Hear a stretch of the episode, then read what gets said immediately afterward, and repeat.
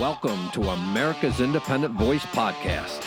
Everyone has a story and life experiences that, when shared, can be a benefit to others. Join us for conversations about the things that affect our families, communities, and nation.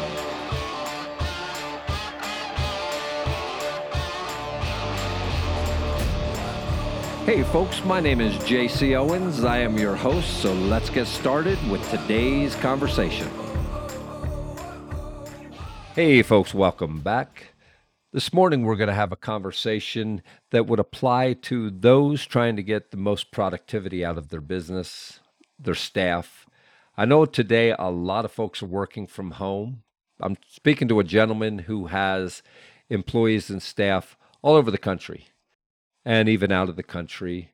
They have daily meetings, they have weekly meetings. What we're trying to accomplish here is to get more productivity out of the same workforce. Because the other option would be to hire more people. But in today's day and age, that can be difficult. There's challenges there, not only in the cost of hiring more staff, but does hiring more staff really get you more productivity?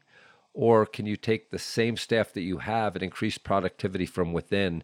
Good morning, Robert. How are you doing? Good morning, John. Doing well. I know you just had a meeting it was a national and international meeting with some of your staff, and you're talking to them about the potential that you may have to hire more staff to reach your internal goals on appointments that are being set by these staff. Tell me a little bit about the challenges that you run into in hiring. First, we started looking here in the United States, and it can be quite expensive to bring on a new telemarketer. And we've been through that multiple times and paid lots of money to marketers that don't perform. They have in the past, but lately they haven't performed. And so we've had to look outside the United States. I remember that conversation that we had. And how long ago was that? That was about a year ago. I remember speaking to you when you were telling me about the challenges that it was very difficult to find even competent staff within the United States that could get the job done and when I say competent, it was willing to actually do the job because everybody's working from home. So you don't have any way of really monitoring them, except for you can see what the timesheet says based on the ticker on the computer. And I remember speaking to you about that and suggesting that you did go outside of the country. And I believe that I even gave you some leads on companies that would assist you in being able to hire overseas. And it worked out pretty good for you, from what I understand. Yeah, we're doing quite well. We've had to replace a few and ones that did well in the beginning and then tapered off. We've had to replace them with others. But because of the cost of hiring a new, it's not an employee, it's just a worker outside the country, it's a lot less expensive to replace than it would be here in the US. How do you find the difference in commitment level when you're working with overseas workers? Typically, their cost of living is a lot lower so you could pay them less in comparison to what you're paying somebody here. And because that money is many times what puts food on their table, they work a lot harder. They're a lot more focused because they're not looking to buy that new TV or that new cell phone. They're looking to pay the rent and put money in their savings and even put some food on their table. And that's the point that I wanted to get at is that I don't really know that their cost of living is so much less, and that has a difference. It may be a difference when you're paying the wages that you have to pay or the contract labor that you have to pay. But I think really most of it is dependent upon the fact that there's so much less opportunity in many of these other nations. So you have folks that are really looking to work because they don't have the cushy ride in the United States. What I have found in the United States is there's so many people that are not willing to work or give you the commitment because there's so many other options for them to gain. Today we have in the United States you have housing, you have uh, stipend checks coming from the government. Uh, COVID, we had lots of checks going in all different directions, and we won't even get into the uh, details and fraud on that. But just a lot of people in the United States have found that they don't have to work and they can find other alternative ways to support themselves. Where in these other nations, they don't have the welfare state, they don't have the systems in place that provide people food and just the basic living means. So when you go into other nations, they're very appreciative, of what I have found, of having an opportunity. and they're very receptive to opportunity and they take that opportunity with a lot of respect. Are you finding that? I would use the word hungry. They're hungry to work, they're hungry to make a living and provide for their families. I remember when we initially had this conversation and we spoke about that. I actually like helping others. I think if somebody wants an opportunity, if you give it to them, they're willing to work for it. You can't ask for a better scenario for an organization that's looking for loyal and quality staff. And it's bettering their lives. And I actually like that. I grew up in steel mill country, and I'm all about American workers and American ingenuity and supporting our own country and buying American. But I don't think we can no longer keep those old cliches and thoughts that we used to have in reference to the workplace. I think we have to expand globally because everybody I talk to is having the same problem. There's help wanted. We're hiring signs everywhere. Go out into the public, just drive into any town, community.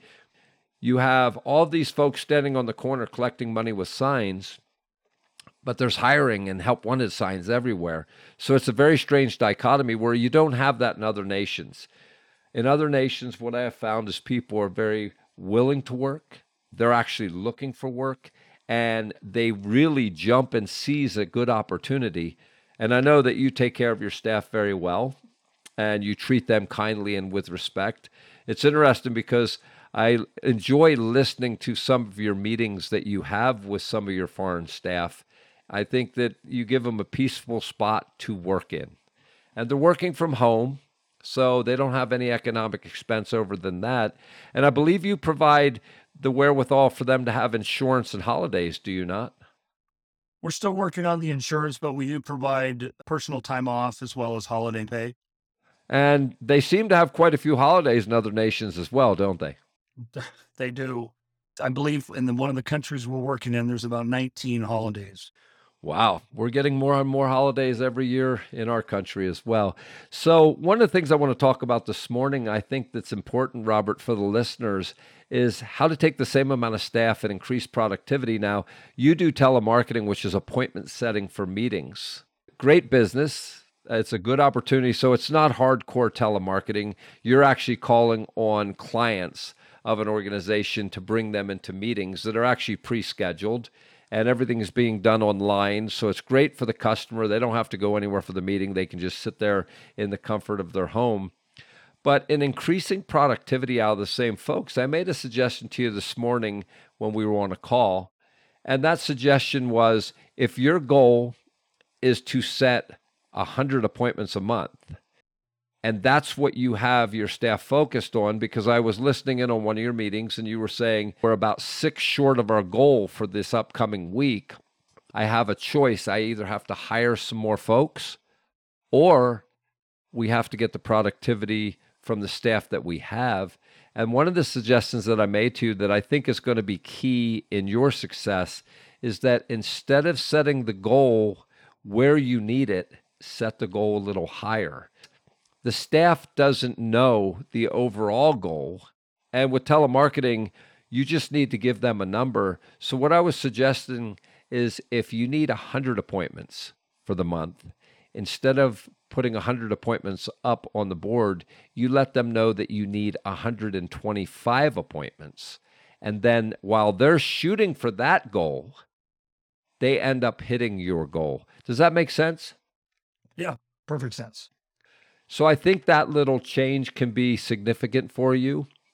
I'll look forward to you implementing it and seeing how the productivity does go up. If you're running a business, set your goals a little higher than where you want to be. I remember an old saying, and Robert, I don't know, I'm not real good at these sayings, but they say if you shoot for a star and you catch a planet along the way, you're doing pretty good. Isn't that the old saying? Something like that. Old cliche. So try that in your business. We'll speak here in a few weeks and let's see how that's working out because I think that's a better direction than having to hire more staff. Although you always want to stay ahead of hiring, I think that any organization should probably have one staff member too many. And that way, if for any reason one goes down, one gets ill, the internet drops that you still have the right amount of staff on the project. So we do have to stay ahead of the game. But I think to increase the productivity in what you're doing, that will be a simple solution. And I'll look forward to hearing how that works out for you. So I didn't want to take up much of your time, Robert, this morning. I know that you have a lot to do. It's a Monday. This is your day to do a whole bunch of stuff. So let's get on here in a few weeks and let's discuss how the productivity has changed implementing that small change. How's that? Looking forward to it. Alrighty, you have a great day, Robert. And as always, thank you for coming onto the podcast and sharing a little information with the listeners. Hey, this is JC Owens, and I hope you have a fantastic week. And for now, I am out of here.